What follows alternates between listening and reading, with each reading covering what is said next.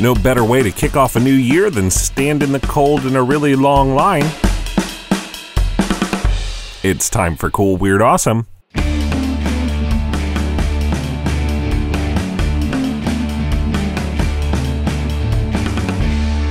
Happy New Year, and welcome back to Cool Weird Awesome, the show that made all kinds of resolutions that we're definitely going to keep, for the next couple weeks anyway.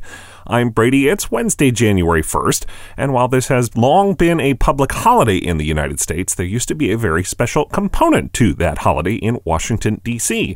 On New Year's Day, Americans could go to the White House and shake hands with the president. The tradition dates back to 1801.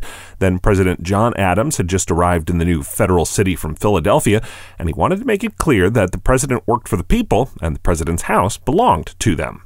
So he set January 1st as a day when the president would host a public reception where anyone could come to the White House and meet the chief executive.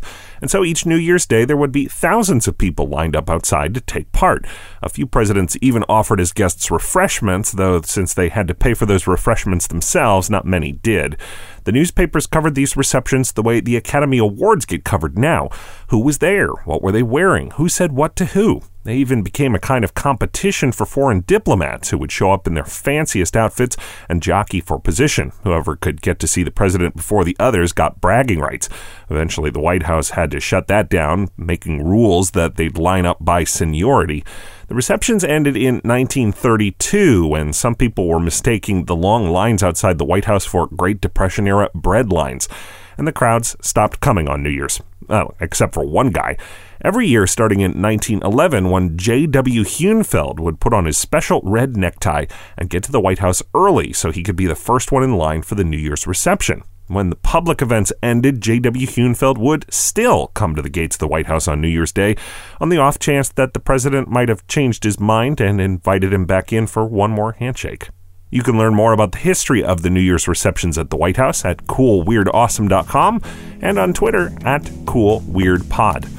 And as for the New Year, New You crowd, well, we've got a story for you too. It's coming up after this.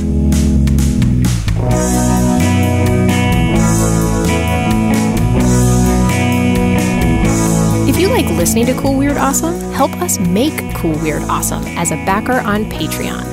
For just $1 a month, you'll get loads of extras, including more episodes of the show. Backing us would be cool.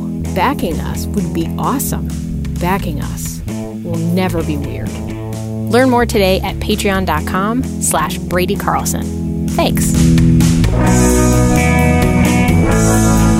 Make it a New Year's resolution to subscribe to this podcast on Google Podcasts, Apple Podcasts, Breaker, Stitcher, anywhere you like, really. And if you're one of the many people who is starting the new year by ending an old relationship that isn't quite working for you, well, here's a story about something called the Breakup Lightbulb. A woman called Marina Fujiwara just set up a device that tracks when two people who'd been in a relationship change their status on Twitter to single. When that happens, the light bulb flashes. And since the start of the year is, by many accounts, breakup season, that light bulb is going to be awfully busy. I'm Brady. Hope we can stay friends this year. Thanks for listening, and come back all year long for more Cool Weird Awesome.